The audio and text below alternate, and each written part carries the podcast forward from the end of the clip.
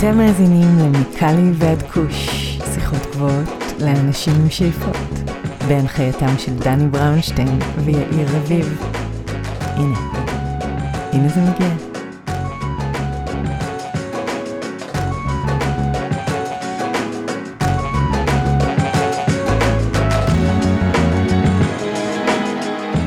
אהלן אהלן, מה קורה יאיר? הכל בסדר גמור, דני, מה שלומך? הכל מעולה. והיום יש לנו עוד אורח, חלוץ מרכזי אני קורא לו, על הניסיון שלו, והידע שלו, והמוטיבציה שלו, והפעילות שלו, אנחנו גדלנו כמשתמשים, ואני חושב שהתנועה, תנועת הקנאביס הישראלי, חייבת לו הרבה מאוד על פועלו הרב. אז היום יש לנו את בועז וכטל האחד והיחיד. אז עם בועז דיברתי על המסלול המאוד מרתק שלו ושל עלי ירוק, על איך כל זה קשור לאיבוגאין ופסיכדלים אחרים בהקשר של טיפול בהתמכרויות, וגם על המיזמים האחרונים שלו מהשנים האחרונות, שקשורים לקנאביס רפואי ולצמחים אחרים, נקרא לזה ככה. אז אני מציע שנקפוץ לפרק ונקשקש לנו די הרבה אחריו. מה אתה אומר? בהחלט, יאללה, בועז וכטל. בועז וכטל. בועז וכטל, בוקר טוב, ערב טוב, מה שלומך? שלום רב, וואלה, כל יום פלא, איך אצלך? לא רע. תן לנו אוריינטציה גיאוגרפית, איפה אתה מדבר איתנו היום?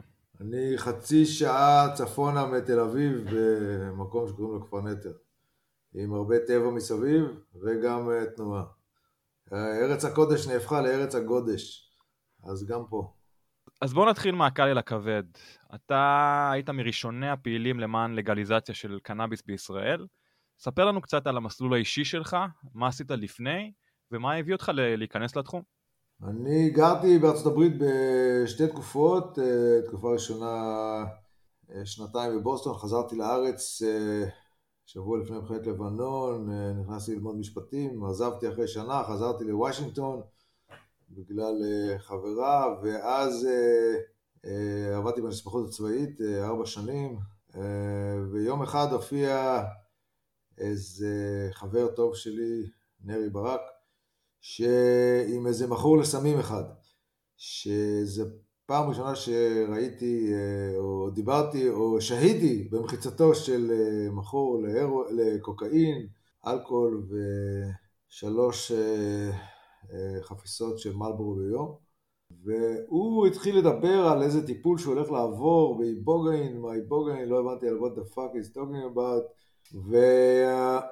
הוא אה, אותו בן אדם, אה, ראיתי אותו כמה חודשים אחרי זה, ובאמת אה, ראיתי את הטרנספורמציה המדהימה, וכשהתחלתי להתקרב אליו ולאנשים מסביבתו, שעברתי לניו יורק, אז גיליתי קבוצה, הייתי עם קבוצה של שלושה אנשים שבראשם עמד הווארד לוטסוף ז"ל, שהוא גילה שצמח אפריקאי קדוש בשם איבוגה, או החומר האקטיבי בתוכו קוראים לו איבוגאין, אז הוא uh, יכול לגמול אנשים מסמים, לעשות detox, לעשות addiction uh, interruption, וכך נפלתי על, uh, על קבוצת אקטיביסטים בעצם, שקידמו אג'נדה, בוא נגיד, uh, חברתית רפואית, שאדבוקטים של צמח, וזה תוך כדי העבודה איתם, שהיא נמשכה מספר שנים, בעצם היא נמשכה, עד היום אנחנו אה, חברים, אה, אני חבר עם אה, אשתו של האווד לצוף ועם הבחור השני בוב סיסקו שהוא על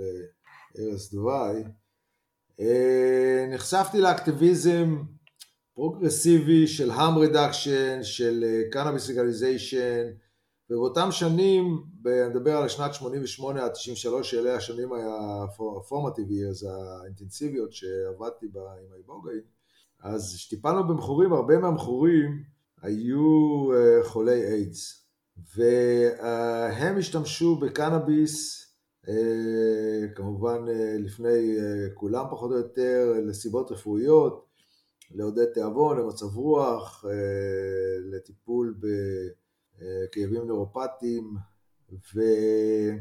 וסך כל השנים האלה הביאו אותי למסקנה שהתחתנתי, חזרתי לארץ ב-93 והתחתנתי ב-94, ומיד כשחזרתי לארץ אה, אמרתי שחייבים לעשות משהו בנושא הזה של אה, לגליזציה ומדיקליזציה של קנאביס. ולשמחתי הרבה, כמה חודשים אחרי שחזרתי לארץ, שלומי סנדק פרסם איזה אה, חוברת שקוראים לה עשב השדה. הייתה, הייתה לו חנות של קריסטלים בדיזינגוף סנטר, הלכתי לראות אותו, התחברנו מיד והתחלנו לעבוד. והבאתי את הניסיון הזה הרב שהיה לי באקטיביזם אה, אמריקאי, בוא נגיד, אה, שזה היה בית ספר נהדר, איך לקדם אג'נדה, איך לעשות מניפולציה למדיה, לדחוף את האג'נדה שלך, איך לעשות, אה, להתעמת מול הרשויות, איך לדבר את השפה של הרשויות שצריך וכולי וכולי, והקמנו עמותה, שלומי ואני ועוד כמה אנשים, העמותה לשינוי חוקי הסמים בישראל ב-1995, אם אני זוכר נכון. ואז בגלל הבלגן שזה עשה, אז היה טאבו גדול לדבר על מדיניות הסמים. אפשר לדבר על מדיניות אה, פיזיקלית או אה, מדיניות אה, ביטחונית. על הכל היה אפשר לדבר, רק אסור לדבר על המדיניות סמים. הכל זה היה מין כזה פיקסט, מה שאומרים. ואז יצאנו להפגנות, ארגנו אנשים, העיתונות התחילה להתעניין. כתבו, התחילו לכתוב מאמרים, המאמר הראשון היה בדבר, אני, אני זוכר, שנסגר מאז, ומרוב בלאגן uh, שעשינו, uh, רפול, uh, שהיה אז יושב ראש ועדת רפול ז"ל, הרמטכ"ל לשעבר, שהיה טיפוס קשוח מאוד, היה יושב ראש ועדת הסמים uh, בכנסת, הוא הזמין אותנו והיה דיבור, ואז הוא אמר, אוקיי, נקים ועדה, כמו, זה הפתרון הישראלי. לכל דבר, נקים ועדה לבדיקת המעמד החוקי של הקנאביס בישראל. הוקמה הוועדה, ושלומי ואני היינו נציגי הציבור, היחידים מבין אולי 20 נציגים אחרים מכל משרדי הממשלה, אה, וזה התחיל כאילו בצורה מאוד, אה, זאת אומרת, פסימית, אה, חשבנו שזה ייגמר רע מאוד, ו... למעשה אה, לוועדה הזו היו שתי אה, החלטות. החלטה אחת הייתה לא לשנות את המעמד החוקי לצריכה אישית של קנאביס בישראל, שכמובן שלומי ואני התנגדנו לה, ואמרנו שההמשכה של המשך ההפללה הזה הוא, אה, הוא אסון חברתי לצעירים שדופקים להם את כל העתיד, וההחלטה השנייה, משולם דרך אגב היה יושב ראש הוועדה, ההחלטה השנייה שתמכו בה רוב האנשים, והיא גם כן משהו שדחפנו, אה, הבאנו מאמרים ומחקרים, וביחד עם שולן הגענו, הגענו למסקנה, הוועדה הגיעה למסקנה אה, שיש לאפשר לחולים קשים נגישות למריחואנה רפואית. ובעקבות הוועדה, המסקנות של הוועדה הזו, אני התחלתי לעבוד אה, מול משרד הבריאות ומול ארגוני חולים, ולארגן אה, אה, פגישות. אה, ומשרד הבריאות כמובן מאוד הסתייג בהתחלה, ואז אמרו, אוקיי, אנחנו גם רוצים להקים ועדה, ואלה היו שנים מאוד מתסכלות, כי לא היה איזה פורמט לקדם את הנושא, וישראל הייתה בעצם אחת המובילות בנושא, אבל עדיין לא... לא במצב לקבל לקחים אה, או ללמוד לקחים ממדינות אחרות בנושא. אה, ו... ואז כמה שנים אחרי זה משרד הבריאות אישר לאיזה בחור אחד אה, לקבל ברפואה רפואית. ואז עוד איזה עברה שנה ואז לעוד איזה מישהו שחולה איידס שאני הבאתי למשרד הבריאות שהוא גם כן נפטר. והחולה איידס הזה לצערי הוא קיבל מרחואה רפואית, בהתחלה המשטרה, המשטרה, משרד הבריאות אמר למשטרה, תספקו לנו מרחואה רפואית, אז המשטרה אמרה, מה פתאום, אנחנו לא נספק לכם מרחואה רפואית, ואז אמרו, אוקיי, אנחנו נייבא מרחואה רפואית, ולא היה שום מקום לייבא למעשה חוץ מהולנד, אז הצלחתי להכניס לבדרוקן אה, אה, איזה אגרונום אמריקאי, אמרתי לו, צלם את כל העובש בפינות, כי כמעט לכולם יש עובש בפינות,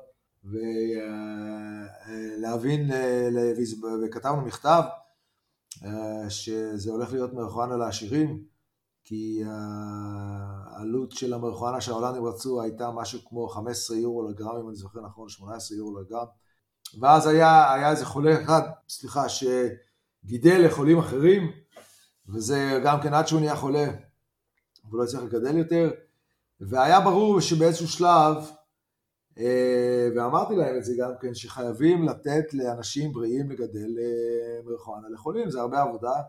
ויום אחד אה, בועז, לא בועז לב, יהודה ברוך, שהוא איש יקר ו... וחשוב, שעשה עבודה גדולה בנושא, הוא היה פתוח מאוד איתי וקידם את זה.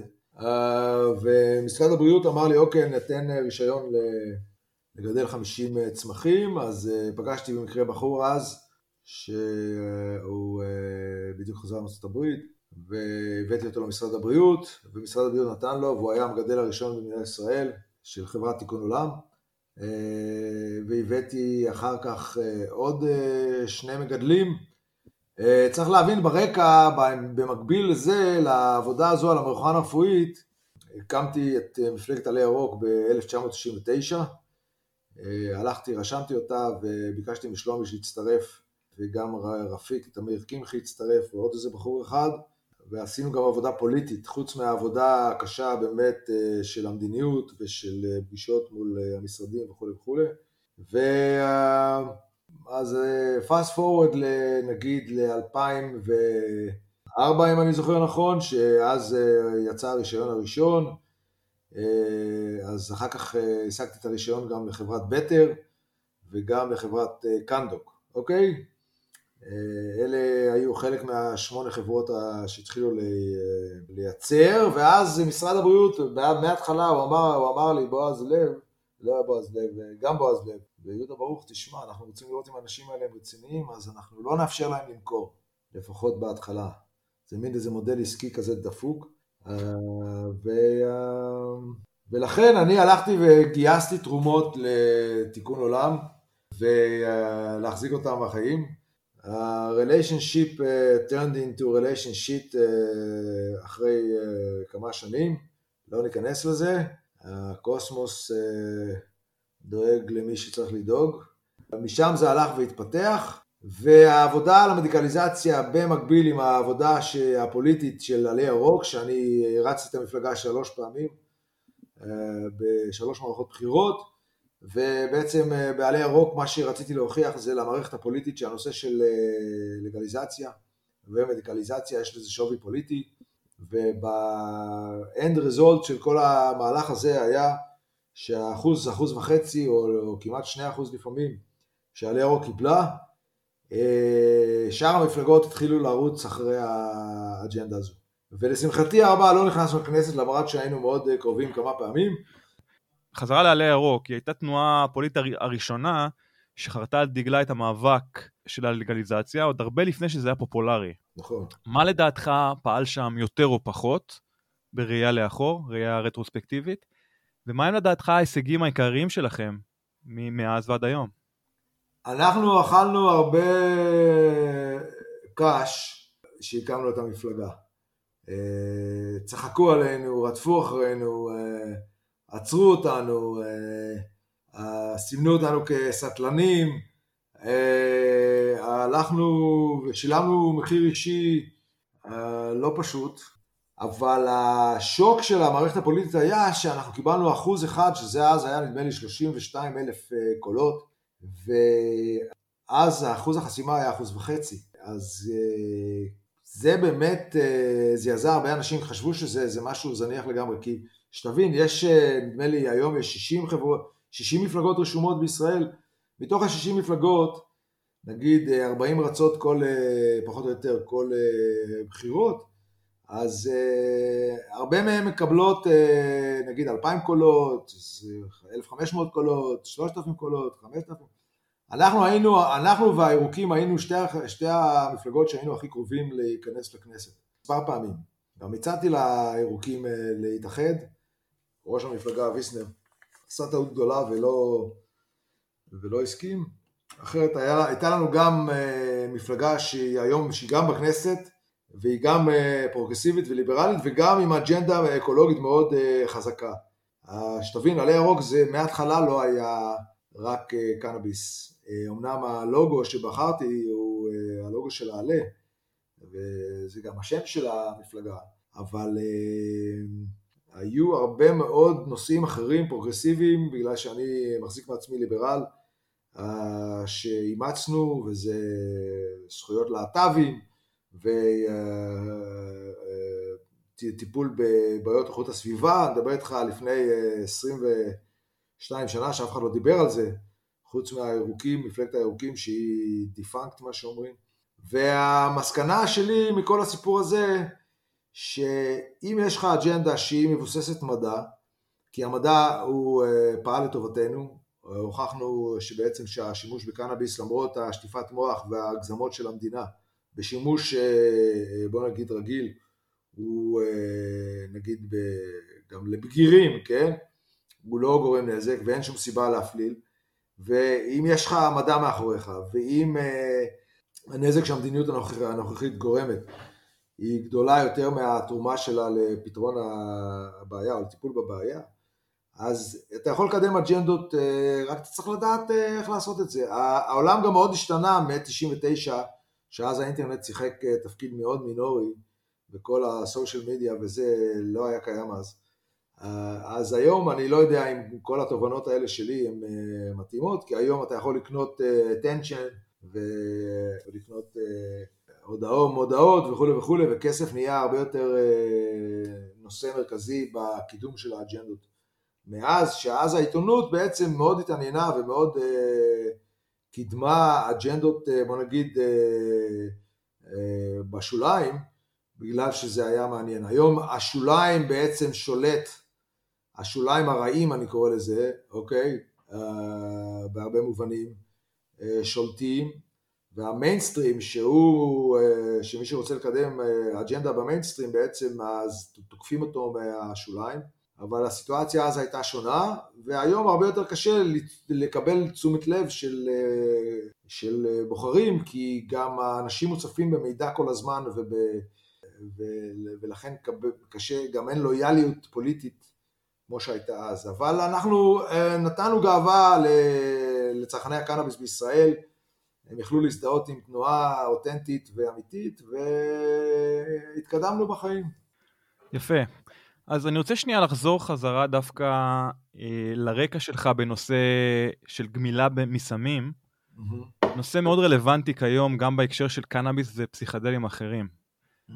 אז ספר לנו על הניסיון שלך קצת יותר לעומק, ומה המדע היום יודע על גמילה מסמים קשים או ניקוטין באמצעות סמים אחרים כמו קנאביס, פסילוסיבין או איבוגאין, הזכרת את זה לפני זה. יש אנשים שמתמכרים לקנאביס דבר ראשון, אנחנו צריכים להיות כנים בעניין. אה, יש אנשים שזה גורם להם נזק, אה, בוא נגיד, אה, אבל ה-vast majority, מה שאומרים, של צרכני הקנאביס, הם משתמשים אה, עם אחריות, והם, הקנאביס הוא כמו תבלין לחיים שלהם, או, והם, אין שום בעיה בשימוש של הקנאביס בחיים שלהם. עכשיו, השימוש של קנאביס לגמילה מסיגריות, בישראל יש איזה מנהג מחורבן, סליחה, של ערבוב של הקנאביס עם טבק. Yep. אה, שזה זה בעצם, אה, אני חושב, שריד היסטורי של אה, השימוש בחשיש שהיה בארץ, שאי אפשר היה לעשן חשיש בלי טבק. והערבוב הזה גורם להרבה פעמים לאנשים, נגיד שהם רוצים לרדת מאחד משני, או מהטבק או מהניקוטין, בעיה מאוד רצינית להפסיק. נגיד אתה יורד מהקנאביס אז אתה נשאר עם הטבק, או אתה יורד מהטבק אז אתה נשאר עם הקנאביס. אה, אבל אה, באופן כללי השימוש של קנאביס לבד לגמילה מניקוטין הוא, אה, הוא בעייתי. עכשיו, מסמים אחרים לדעתי הוא מאוד חשוב, למשל מהרואין. עכשיו, תמיד האשימו את הקנאביס שהוא stepping stone. Gateway. gateway, או שער הכניסה. שער הכניסה לעולם הסמים הקשים. זה דרך אגב לא נכון, כמו ששלומי סדק היה אומר, גם כל מי ששתה חלב, גם כן כל צרכני ההרואין פעם בעברם שתו חלב, אבל אין פה קשר נסיבתי, ואני תמיד ראיתי את, ה, את הפתרון של אחד הפתרונות, לא הפתרון, אחד הפתרונות לירידה מהרואין, זה אם עושים uh, harm reduction ומעבירים אותם לקנאביס. כי המודל הזה של גמילה טוטאלית, כמו נגיד 12 הצעדים, כן? של total abstinence, מה שאומרים, הוא הרבה פעמים לא עובד, גם בגלל האינטנסיביות של הטיפול, שאתה צריך להיות uh, ב-12 steps כל יום, אתה יודע, במשך שנים. Uh, זה קשה מאוד לאנשים, וגם שהרבה אנשים שמשתמשים בסמים, יש להם צורך uh, לשינוי תודעה או שינוי uh, של מצב רוח, ומכל מיני סיבות, גם אולי לכסות על דיפרסיה או וכולי וכולי. אז קנאביס הוא מפלט ל stepping off מהרואין לקנאביס, כן? ומבחינתי אה, צרכן באוקסיקודון או אוקסיקונטין או, או כל אופיאט אחר או אה, מתדון או הרואין, כל המשפחה הנוראית הזו, להוריד אותו לתוך קנאביס, לשימוש בקנאביס, מבחינתי זה ניצחון גדול. אז אה, זה בנקודה הזו. וזה גם כן נכון לירידה מקוקאין או מסטימולנטים אחרים לקנאביס. אה, עכשיו, כשאתה מסתכל על, על, על, על התרופות הקיימות או האופציות הקיימות היום לגמילה מסמים, הן מאוד מוגבלות ומאוד קשות, אה, והן אה, רובן לא, מצ... לא, לא מוצלחות. נגיד על הרואין, אז מעבירים אותם למה שנקרא maintenance therapy, מכניסים אותם למתדון או לבופנופין.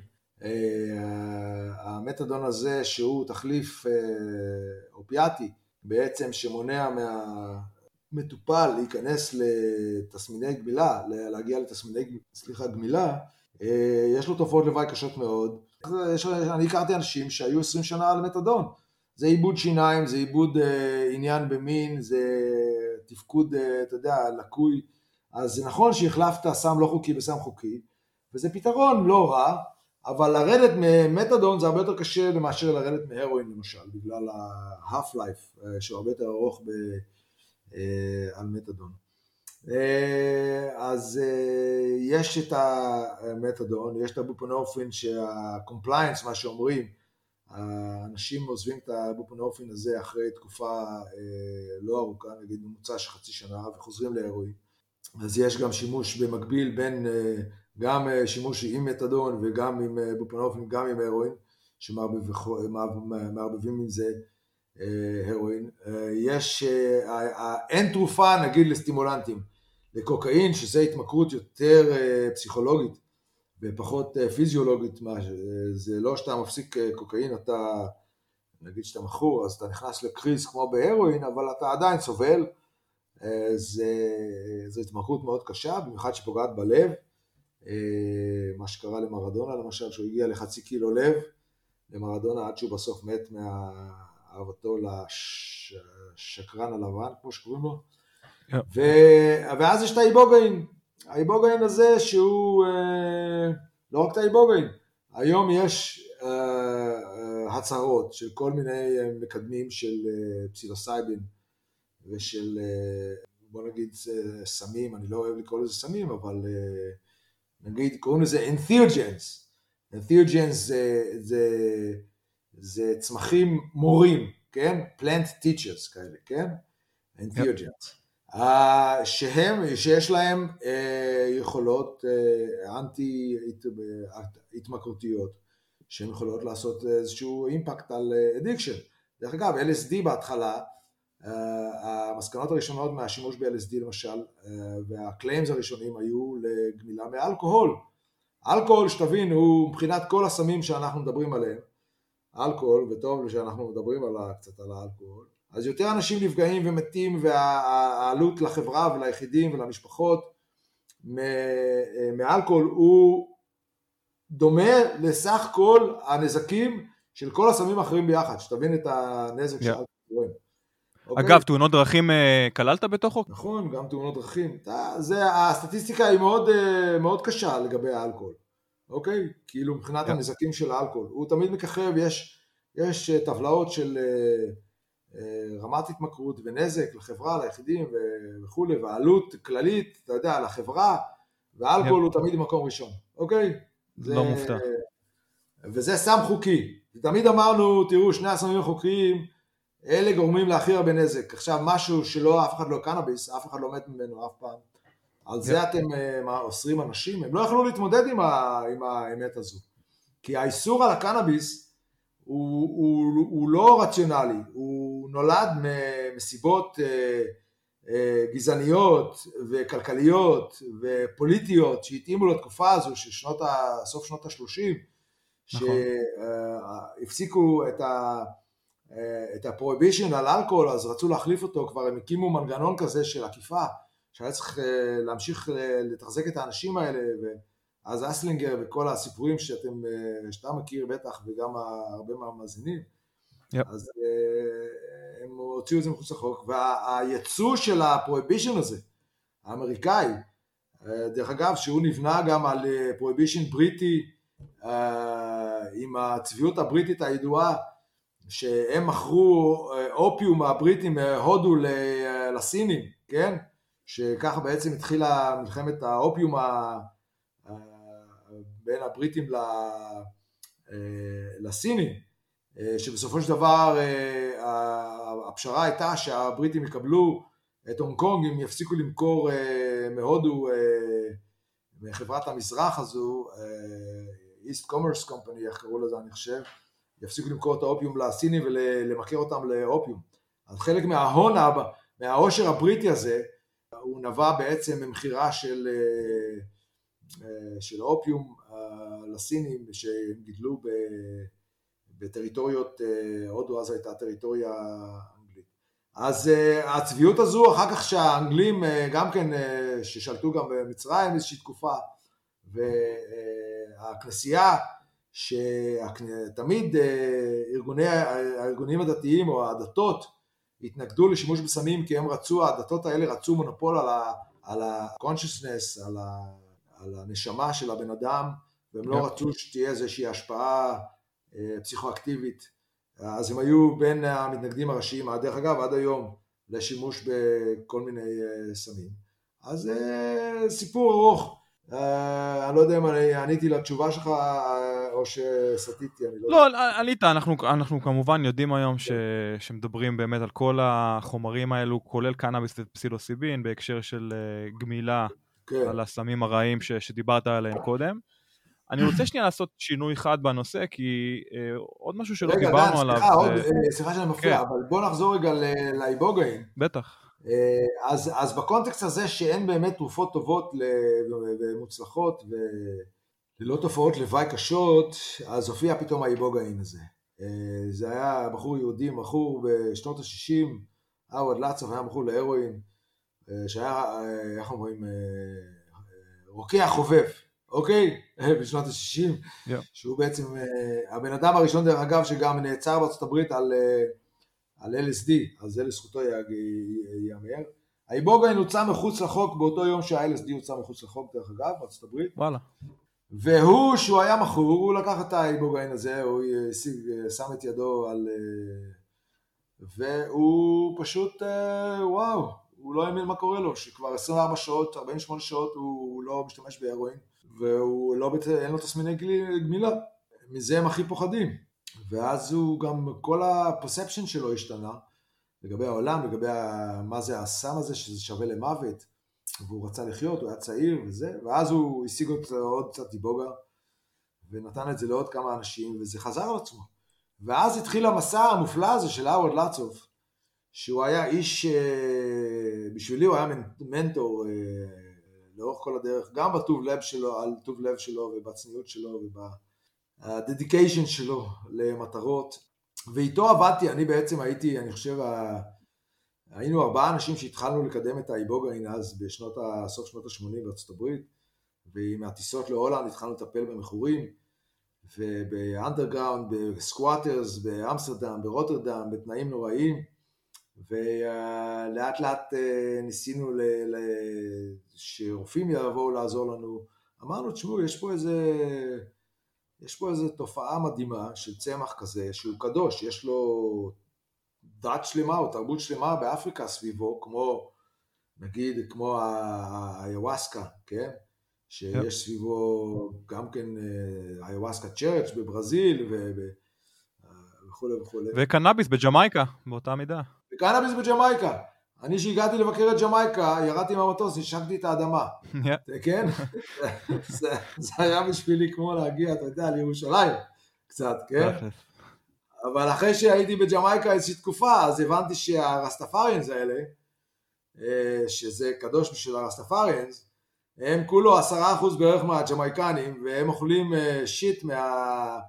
אה, משאר הג'מייקנים שם, שהרבה שנים רדפו אחריהם והענישו אותם, ורק, דרך אגב, אפרופו ג'מייקה, רק לפני אולי איזה חמש שנים, הגיע שר משפטים יהודי, שהכרתי אותו, כן? יש אולי 200 יהודים בג'מייקה, אז אחד מהם נהיה שר המשפטים.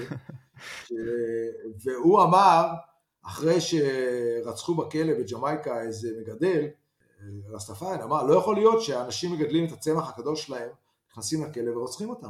אז הוא עשה רפורמה מאוד גדולה בג'מייקה, של החוקי סמים, ובעצם היום החוקי סמים הג'מייקנים הם, בוא נגיד, הם ליברליים והם מקבלים ואין הפללה וכולי וכולי.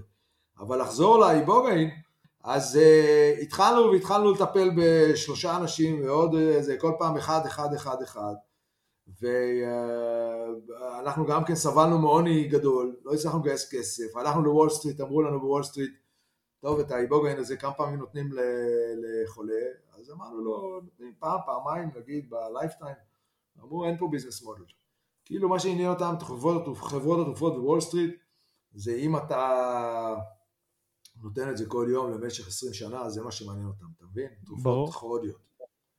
אז, אה, והיום לשמחתי הרבה, אה, יש אה, בוא נגיד עשרות, אין לי מושג מה המספר, קליניקות, רובם דרך אגב במקסיקו, כן?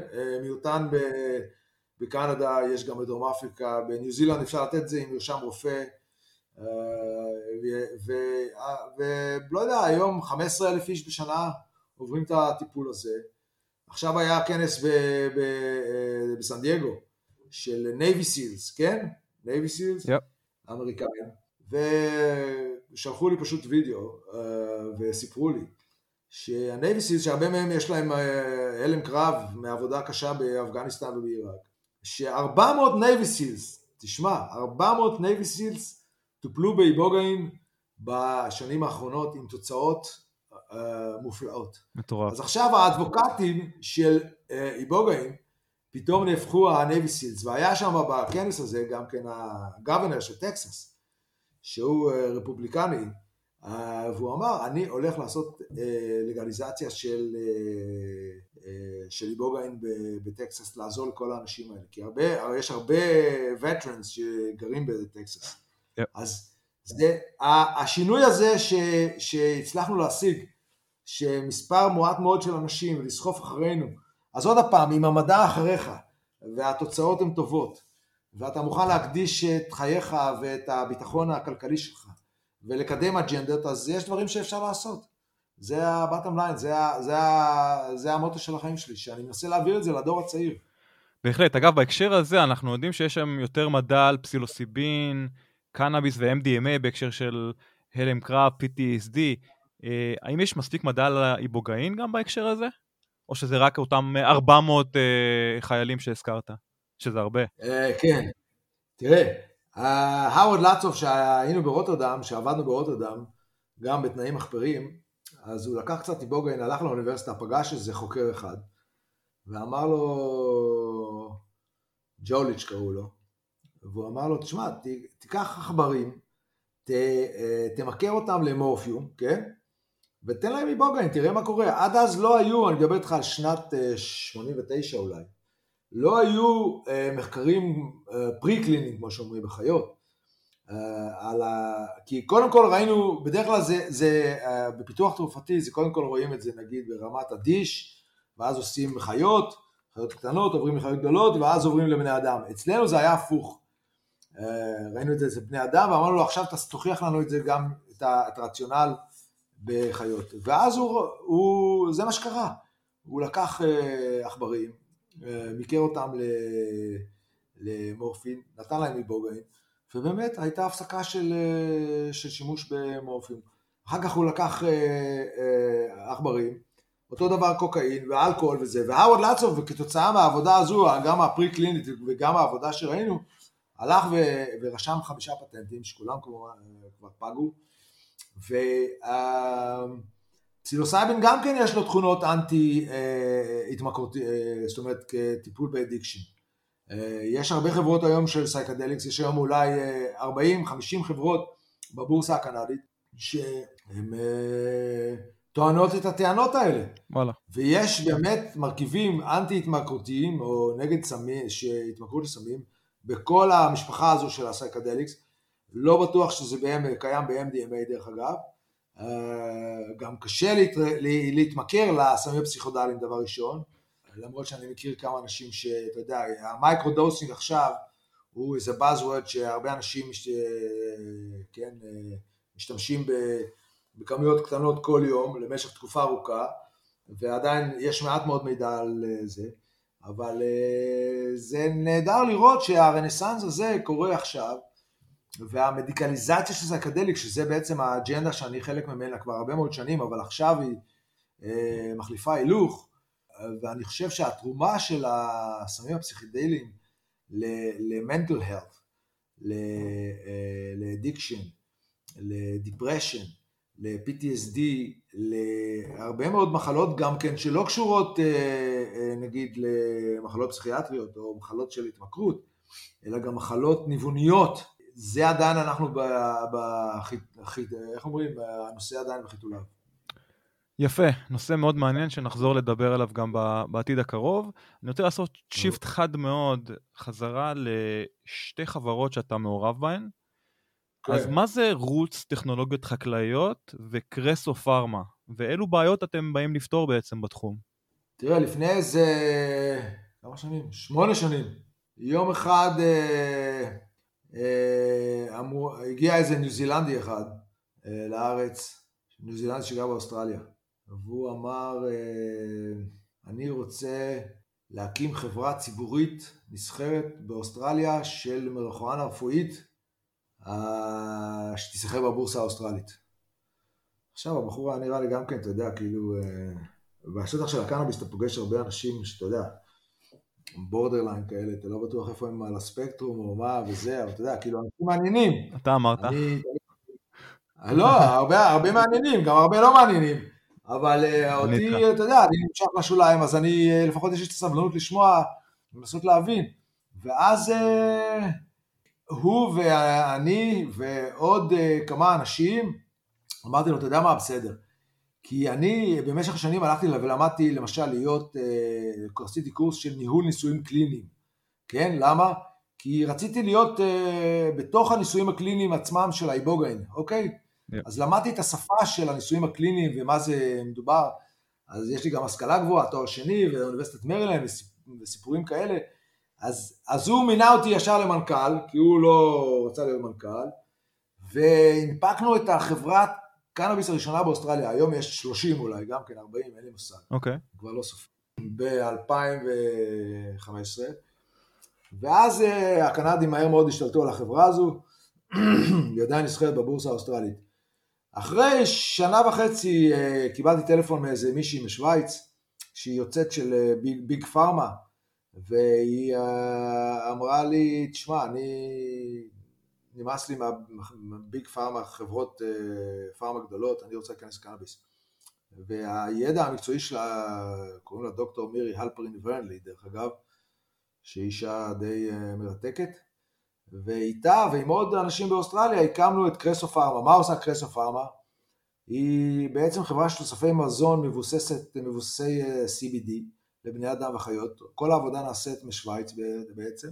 ויש לנו עוד נכס uh, של uh, גידול של אינדורס בנובה סקושיה בקנדה, שמוכרים גם רקריאיישנל וגם, וגם מדיקל קנאביס, ורוץ, שהיא חברה של טכנולוגיות חקלאיות, היא, איתה אני הולך מהזמן שבכלל הקמתי את עלי ירוק, משנות, סוף שנות ה-90. היה לי כמה רעיונות של, אה, רציתי לפתור את בעיית המים בעולם. רשמתי כמה פטנטים של השקיה בעיבוי,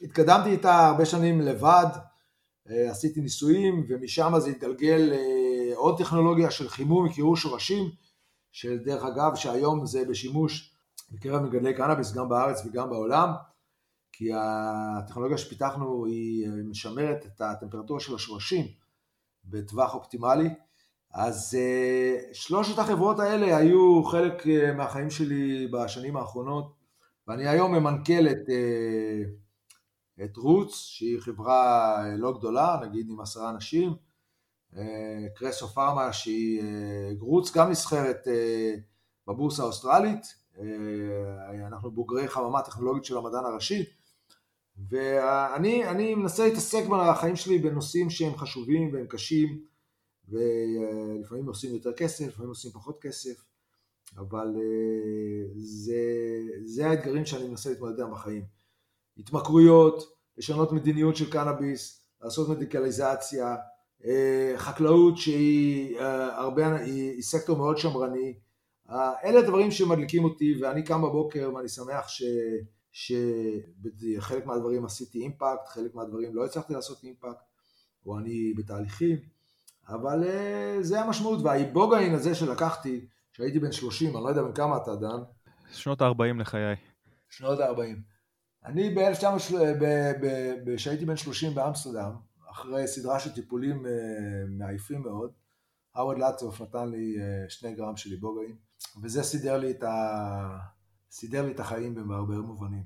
כל, ה... כל השטויות של גברים שסוחבים אה, גיל צעיר, אצל האפריקאים זה בכלל, זה לטקסי התבגרות, אז, אז זה מבקר אותך מהר, הוא מראה לך מה, מה חשוב, מה לא חשוב בחיים.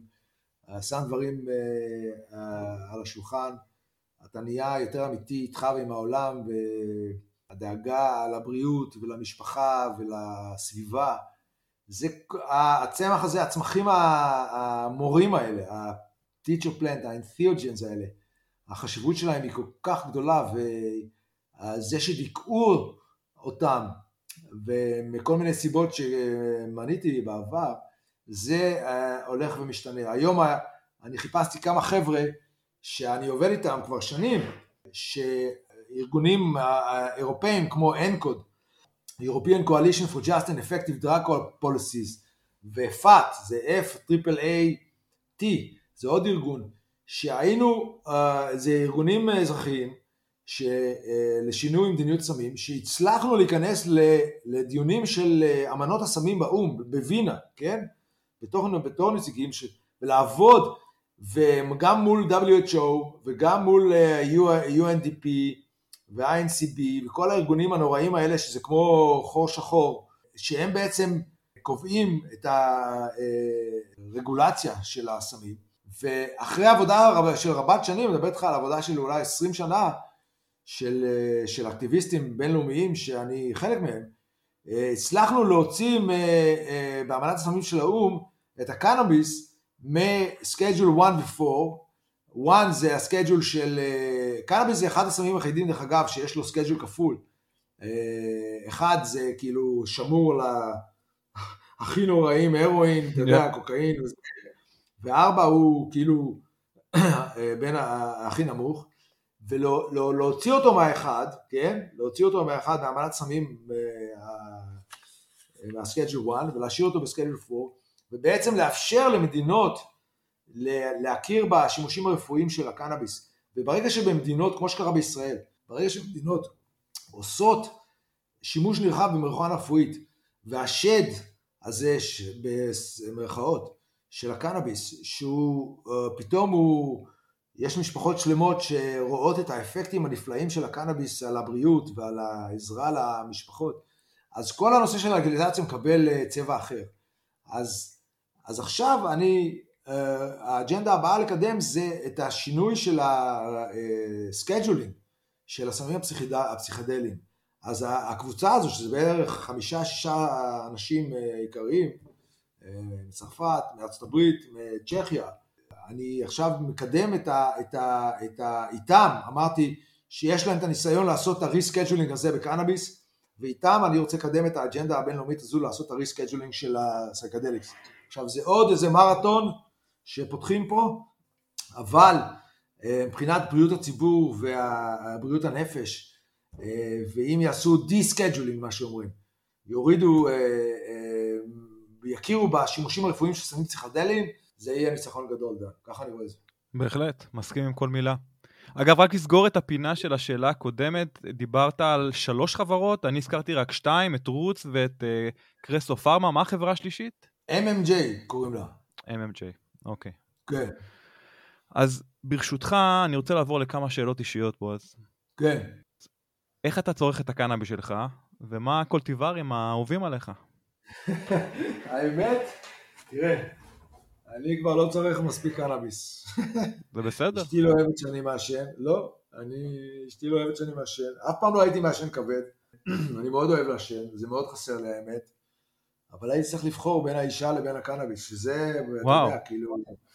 זה מרתק, מה שאתה אומר לי עכשיו זה מרתק, כי זה...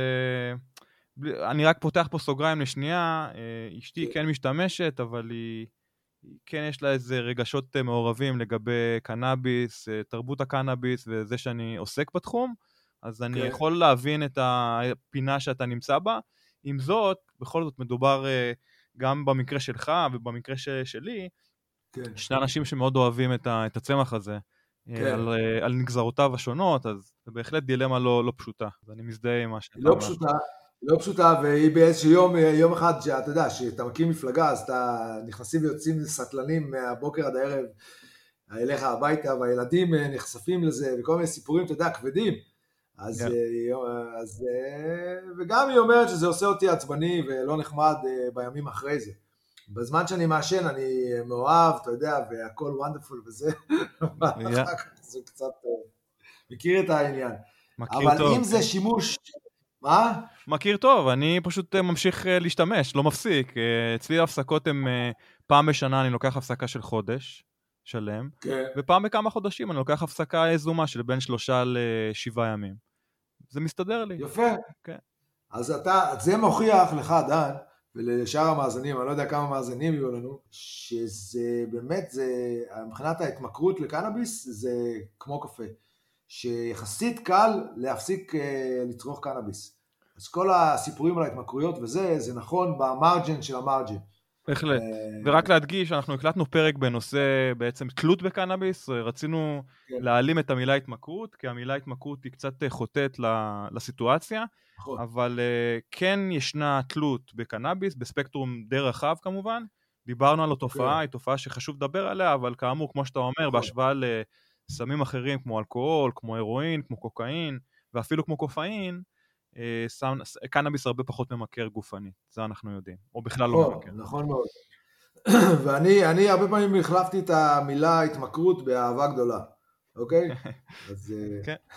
תשמע, אה, זה, זה נושא גם גדול מאוד, שאנחנו ממשיכים לדבר עליו, והוא חשוב, ו, ותמיד אנחנו אומרים שאנחנו, גם הפודקאסט שלנו, אנחנו אוהבים להאדיר את צמח הקנאביס ולדבר בזכותו, אבל יש גם צדדים שליליים, ובעיקר אם מדובר נכון. בצריכה עודפת או בצריכה לא נכונה, או בצריכה בגיל צעיר, או בבני נוער, בהחלט. נכון. אנחנו, במפלגה היה חשוב לי מאוד, בגלל שמההתחלה, אה, שאנחנו נוציא את המסר לבני הנוער, שתדעו לכם שתחכו עד שתהיו בוגרים בשביל אה, לעשן קנאביס. ככל שתתחילו יותר מוקדם, ככה יהיו לכם בעיות שתהיו מבוגרים. אה, זה המסר שהעברנו. יפה.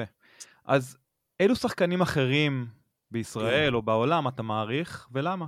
אז נתחיל עם uh, כמובן התשובה הידועה מראש, את משולם כמובן על העבודה המדעית שהוא עשה, שהוא פרץ את הדרך בזיהוי של ה-THC ושל ה-CBD, ונמשיך בדדי מאירי שהוא חברי טוב, חבר טוב, שהוא היום בעצם נחשב היורש של אה, משולם. מבחינת העבודה המדעית שעושה, הזיהוי של קנבינואידים, 140 קנבינואידים, וכל האנליטיקה שהוא עושה, הוא באמת עושה עבודה מדהימה. ונמשיך באקטיביסטים האמריקאים, אה, שכוללים נגיד את סטיב דיאנג'לו, שהוא חבר טוב, שהוא הקים את הרברסייד, שזה הדיספנסרי הכי גדול בעולם, אה, ונלחם עם הממשלה הפדרלית אה, הרבה שנים. ונמשיך עם uh, סטף שרר שהקימה את הארגון uh, uh, חולים הכי גדול בארצות הברית שקוראים לו ASA, Americans for Safe Access, ו, ונמשיך עם בחור בשם מייק קורל, שהוא בעצם, הוא ואשתו ולרי קורל, היו הקולקטיב הראשון בקליפורניה בסנטה קרוז שגידלו מרוחנה רפואית לחולים בגלל פרופוזישן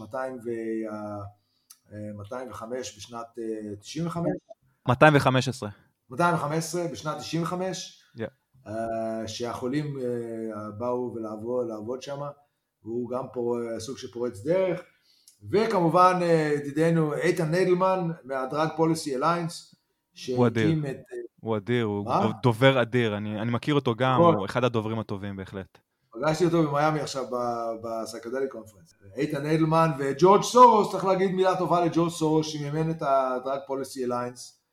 אה, אה, ואת התנועה אה, מההתחלה, וג'ק הרר שכתב את הספר The Emperor Wears No, no, no Clothes, שגם כן גרם לסוג של מהפכה, ושלומי סנדק שהוא פה היה חלוץ בארץ שאני משווים את שלומי סנדק ואותי שהוא הרצל ואני בן גוריון.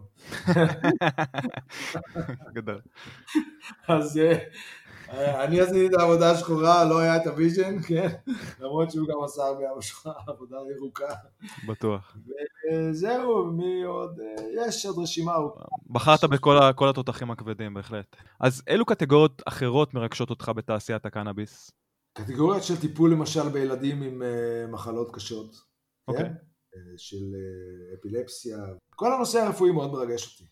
אני, שהתחלתי, אני, אני בעצם התחלתי, התחלתי בארץ לחלק מרוחנה רפואית מהחמישים צמחים האלה שגידלו תיקון עולם על הגג של הבית שלהם, ב, של ההורים שלו בצפון הארץ, אז נתנו לנו חדר קטן באברבנל, בתוך הבית חולים הפסיכיאטרי במקום של התמכרויות.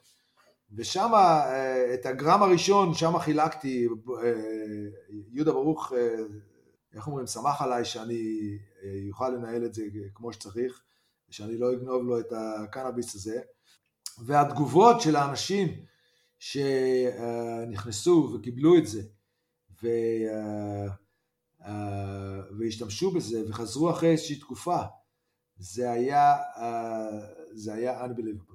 אז אני מאוד מתרגש מזה, זה עדיין ממשיך לרגש אותי. מוזיקה וקנאביס זה החיים עצמם, שניהם אלמנטים רוחניים, מרפאים, שמחברים אנשים בכל העולם. אז עם או בלי נכון. קשר לקנאביס, איזה מוזיקה מרגשת אותך פעם והיום? אני מאוד אוהב רגע כמובן, ושב"כ סמך, וחברי פילוני, ושב"כ סמך, שהם תומכים אה, של התנועה כבר הרבה שנים, ביחד עם הג'ירפות. אה, שב"כ סמך, אה, בוב מרלי, אני מאוד אוהב את מאוד אוהב את ה-Talking Heads, אני אוהב את פרינס, אני אוהב הרבה מוזיקה, מוזיקה היא חלק רציני מהחיים שלי. לצערי אני לא, לא יודע לנגן על שום, על שום דבר, אבל אני אוהב לרקוד, והבת שלי שגרה בניו יורק היא גם מוזיקה זה חלק מהחיים שלה, ויש לנו בן מוזיקאי, מתן, שמנגן על הרבה כלים, ורוקיסט, שנהפך למיינסטרים רוק. מדהים, אז, אז קודם כל, בועז וכטל, תודה רבה שהצטרפת לתוכנית שלנו היום, היה באמת עונג גדול. אני מרגיש ששוב נצטרך להזמין אותך בקרוב, כי יש לנו הרבה מאוד על מה לדבר, ובהצלחה בהמשך הדרך, בכל אשר תפנה. תודה רבה, דן. אני אשמח לשמור איתך על קשר, אתה עושה עבודה חשובה, תמשיך ככה ונשמח להיפגש. All the best. אז זה היה בועז וכטל, אז אמנם לא היית ברעיון יאיר, אבל כן הקשבת לו אחרי. נכון. מה דעתך? אני, א', בואנה זה חתיכת, אה, זה כמה מסלולים יש לבן אדם הזה, הוא עושה מלא בחייו הקצרים, אה, ועוד יעשה מלא, אבל זה, זה תמיד מרשים אותי. אנשים כאלה, תראה, כאילו גם הקטע של הגמילה, גם הקטע של הלגליזציה, גם הקטע של המיזמים סביב קנאביס, כאילו, הבן אדם הידיים שלו מלאות, כאילו, באמת עשה הרבה. מלאות תרתי משמע, ואני חייב להגיד, קודם כל, אה, אותי זה הצחיק שהסנדלר אה, הולך יחף, מה שנקרא אשתו עשתה לו מט סנדלרים והראתה לו מאיפה משתין הדג.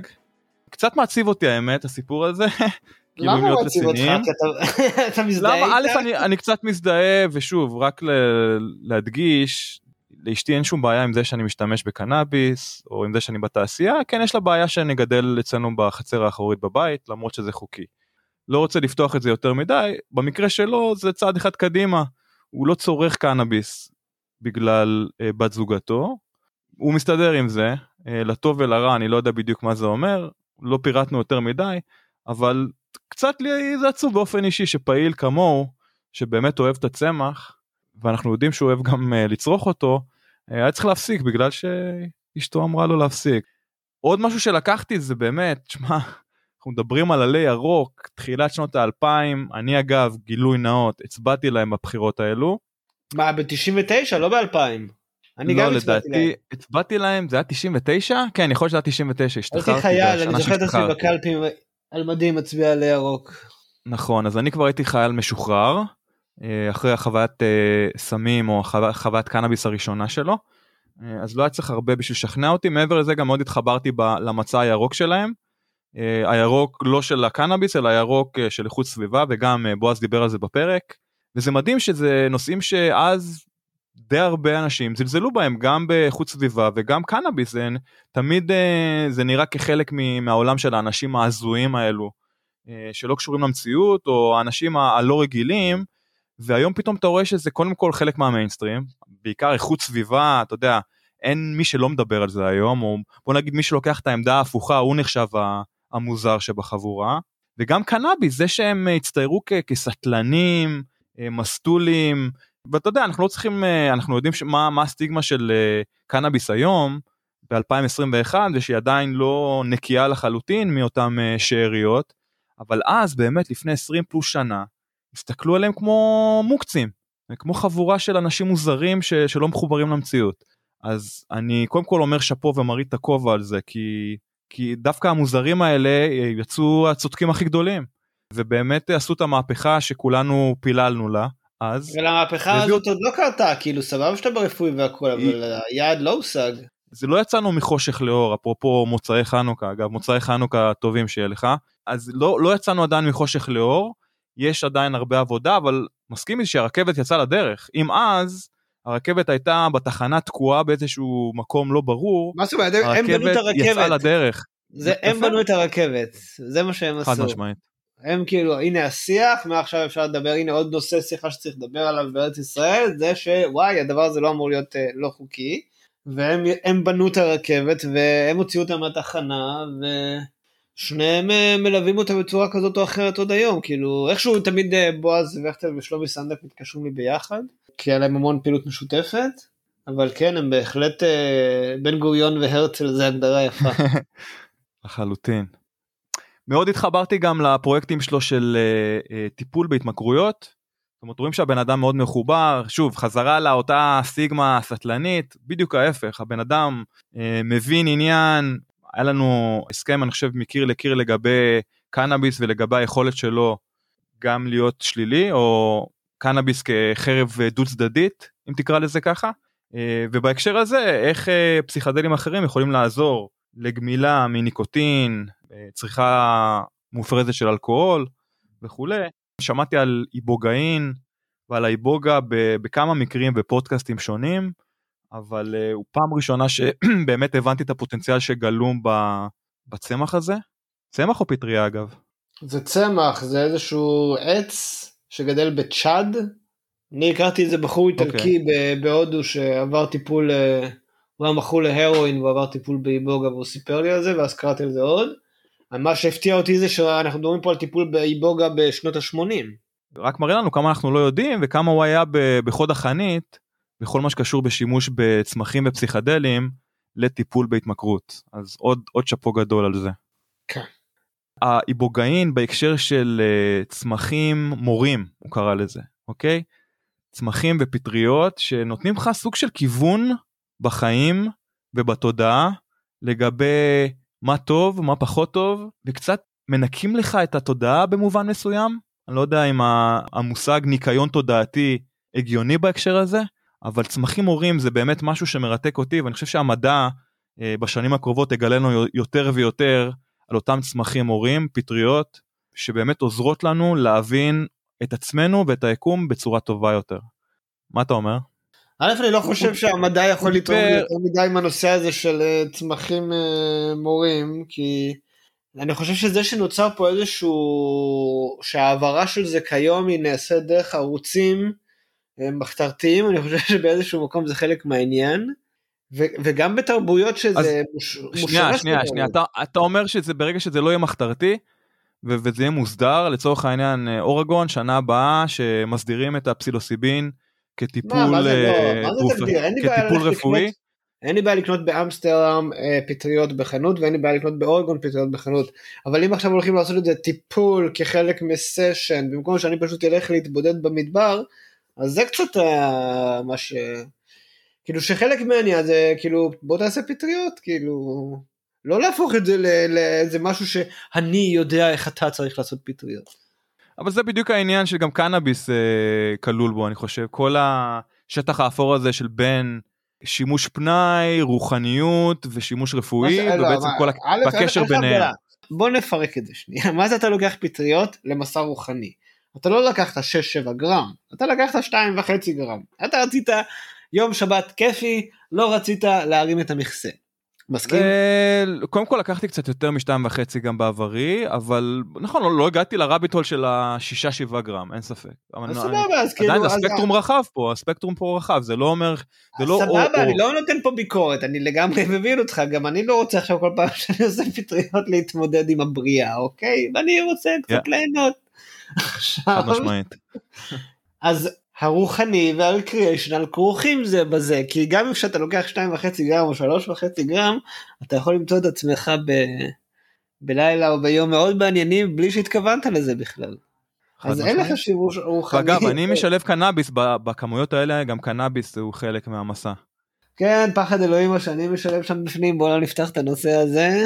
אבל- אז חזרה ב- אני גרגרן. למה שאמרת, גם חוויה של פסילוסיבין במדבר, יש בה אלמנטים רפואיים, גם אם היא לא נעשית עם לא, אל תקרא לכל דבר רפואי, זה. הזניה של הרפואי, בן אדם, אל לא. תגיד. אני אומר שיש בזה אלמנטים רפואיים, האם זה בהכרח בהגדרה רפואי? לא, אבל אני אומר, הש... ההגדרה בין רפואי לבין פנאי לבין רוחני, היא לפעמים מתערבבת פה בכל המינונים האלו, וה mindset שלך. אתה עשית פטריה, אתה מרגיש יותר נקי אחרי, אתה מרגיש שעברת משהו טרנספורמטיבי, קרה לך משהו, בהחלט. יצאת מה- מהביצה היומיומית, זה טוב לך, זה נופש, כאילו זה באמת נופש.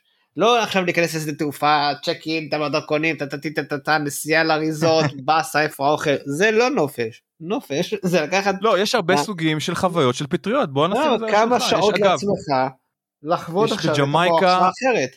יש בג'מייקה ואורגון ריטריטים של פסילוסיבין ו-DMT, יש חוויות לא. שאתה יכול לצאת באופן עצמאי, יש מרפאות באורגון שיפתחו בשנה הבאה, יש ספקטרום רחב של טיפולים לכל מיני אה, סוגי, ש... למה סוגי זה- משתמשים. למה אתה צריך להכניס את זה לשוב להנה זה עוד מישהו רוצה להרוויח כסף על הסאטלה שלך. טיפולים וואלה גם- בחייאת. גם. גם, נכון, יש פה monetization, אבל מצד שני יש פה גם, אה, נקרא לזה השגחה רפואית, או מסגרת רפואית, של מה לעשות, במדבר הפתוח, עם כל הכבוד, זאת לא מסגרת רפואית, צריך לשים פה איזה כמה גבולות מאוד ברורים למה נחשב מסגרת רפואית, וקנאביס, או קנאביס, או פטריות במדבר, שוב, יש בהם אלמנטים רפואיים, אבל זה לא מסגרת רפואית כמו שאנחנו מכירים היום. זהו. זאת, זאת הכוונה שלי בין ההפרדה הזאת ובין הערבוב של כל העולמות הרפואי, הרוחני והפנאי אם תרצה, או ה-wellness. יאפים על פטריות זה מה שהעולם הזה היה צריך. זה חלק, שוב, חלק מהתנועה שאני מכיר ורואה פה אה, של הקאלי סובר. יש הרבה לא. ציניות מצד אחד, אה, ומצד שני אני יכול להבין, אני מאוד אה, מתחבר ל... לאורח חיים הזה נקרא איך. זה יכול להיות שלא יהיה ציניות בן אדם זה מגוחך כאילו עברנו מזה שהדבר הזה לא חוקי. זה מגוחך לכל מי שלא גר. בקליפורניה. אני לא יודע אם זה קנאה או זה ציניות או, או סתם אה, אתה יודע עליצות לשמה אבל מי שלא גר בקליפורניה ולא מבין מה, מה, קאלי, סו- מה זה קאלי סובר אנשים שחותכים את האלכוהול כמעט לאפס בצריכה שלהם היומיומית חותכים כמעט לאפס את צריכת הבשר שלהם וצורכים קנאביס ופסיכדלים אחרים באחריות. עכשיו, גם פה הספקטרום רחב כמובן. עכשיו, אני מבין את הציניות, אפשר להיות ציני, זה בסדר, לחלוטין. אני לא מכור לפטריות וקנאביס, אני קלי סובר. אני מתחבר לאורח חיים הזה. הצמחוני, הלא גרגרני, הכמעט לא שותה אלכוהול, אני שותה אלכוהול אולי יין, בקבוק יין פעם בחודש, ומה שנקרא שורד על קנאביס ופטריות. פטריות גם לא באופן אה, לא יומיומי ולא שבועי, אני, כמו ששיתפתי פה בתוכנית, פעם בחודש חודשיים, חוויה, וקנאביס כמובן יומיומי עם הפסקות יזומות. אני חושב שזאת הדרך שאני מצאתי לעצמי שעובדת הכי טוב. אה, ואפשר לשפוט אותה ולבקר אותה אני לא אני לא שופט ולא מבקר אין לי בעיה עם זה אבל אני חושב שזה טוב אני מה שמשעשע אותי זה המוניטיזציה סביב זה כאילו איך הפכו כל דבר אבל ל... זה ברור לא זה ברור זה חלק מהעניין. האמריקאים א' אלופים בזה, נכון, ואיך להרוויח כסף מכלום. זה, זה, זה הקטע שאני חוזר ואומר שאם המודל הלגליזציה העולמי הולך להיות קליפורניה, עם ההייפר, הייפר קפיטליזם והייפר מיתוג שעשו שם, ועם ההייפר קשקשת ברשת, בעייתי, לא, אין ספק, אבל אתה יודע, אז אני לא רוצה, כאילו. לא בטוח שזה המודל שמתאים. כל אחד בוחר לשמוע מה שהוא רוצה לשמוע, יש, הר... יש הרבה רעש, רעש רקע וכל אחד בוחר לשמוע את מה שהוא רוצה לשמוע בכזה שוק ואני מסכים איתך אני גם לא רוצה שהשוק בישראל ייראה כמו בקליפורניה יש הרבה דברים ללמוד מהטוב ומהרע אבל אני מסכים איתך שהמסחריות לקחה צעד אחד יותר מדי בשוק הקליפורני וגם בכמה שווקים אחרים פה בצפון אמריקה. אז זה, לגבי זה. יש מקום שזה ככה חמור? כאילו נניח קולורדו גם כן hyper. אה, תסתכל על ניו יורק בעוד 3-4 שנים זה יהיה בדיוק מה שאתה רואה בקליפורניה היום מעבר לזה שהחוקי לגליזציה שלהם יותר פרוגרסיביים מבחינת צריכה וכולי. עוד מקום שהוא מסחרי כמו קליפורניה. רוצה להגיד שמישיגן מתחיל לקבל uh, סממנים לא, לא בריאים של שוק בעייתי. אוקלאומה מהצד השני, לא דיברנו על השוק הזה, אבל זה שוק מרתק, שהחסם כניסה שבו הוא הכי נמוך מכל אה, מדינות אה, ארה"ב, זה אומר שבעצם כל אחד יכול לפתוח עסק של, אה, של קנאביס, מאוד זול וידידותי לפתוח עסק של קנאביס. מעבר לזה הרגולציה שם גם היא, היא פסיכית, אתה יכול לקנות היום אדיבול בחנות עם 4,000 מיליגרם של THC בחפיסת שוקולד. אז, אז זה שוק שהוא קצת מאוד שונה. שוב כל שוק בארצות הברית הוא שונה הקליפורני מהבחינה הזאת כן הוא אחד המוגזמים ביותר בהחלט אבל גם אחד שהוא מביא איתו heritage מביא איתו הרבה מאוד מסורת הרבה מאוד היסטוריה האמרלד קאפ קורה שבוע הבא אנחנו בטח נדבר עליו בתוכניות הבאות אז יש כן יש את המסחריות מצד אחד אבל יש גם הרבה מסורת אתה הולך ל Emerald Cup? מצד שני. לא אני הולך ל-Hall of Flowers שאולי גם נעשה פרק משם בשבוע הבא או בעצם כבר השבוע אם אתם מקשיבים לפרק מחר ביום שני, אבל כן ה Emerald Cup בהחלט קורה וקורה בגדול אה, בשבוע שאחרי, הייתי מאוד רוצה להיות שם. בהחלט הייתי רוצה להיות שם. ואגב השנה הם מתמקדים במגדלים קטנים במגדלי craft קטנים ונותנים להם את הכבוד הראוי להם. זה הדגש לא על פירמות גדולות למרות שכן. עדיין הפירמות הגדולות הם אלו שייתנו את ה sponsorship הכי גבוה כמו Puffco אגב. Puffco הם הספונסר הכי גדול של ה Emerald Cup אבל אה, כן ה Emerald Cup זה באמת חוויה לכל אה, חובב קנאביס באשר הוא, לא משנה אם אתה בתעשייה או לא בתעשייה. בהחלט. פרק 77 עם בועז וכטל היה פרק מעולה ונשמח לארח אותו שוב בעתיד. עד כאן מקאלי ועד כוש, אה, מוצאי חג חנוכה שמח יאיר. חג שמח גם לך דני. ש... ביי. שבוע טוב. תודה שהאזנתם לתוכנית. אם נהניתם ממנה ומהאורחים שהבאנו לכם, נשמח אם תדרגו אותנו בחמישה כוכבים. כל דירוג או ביקורת חיובית יעזרו לנו להמשיך להביא לכם את האורחים הכי שווים בתעשיית הקנאביס. יש לכם הצעה לאורח או נושא מעניין? נשמח לקבל בקשות והצעות לגבי נושאים או אורחים שמעניינים אתכם, המאזינים שלנו. אנא כתבו אלינו ל- From Kali to Push at gmail.com From Kali to Push במילה אחת at gmail.com אנא אל תיקחו את האינפורמציה שמוגשת בתוכנית כעצות רפואיות או עסקיות. צרו קשר עם הרופא שלכם או כל גוף רפואי מורשה אם אתם מעוניינים לצרוך קנאביס לשימוש רפואי. התוכנית נעשית מתוך אהבה ותשוקה לצמח הקנאביס, אך אינה מעודדת קנייה לא חוקית של מוצריו. תודה על ההאזנה, נשתמע בקרוב. צ'או.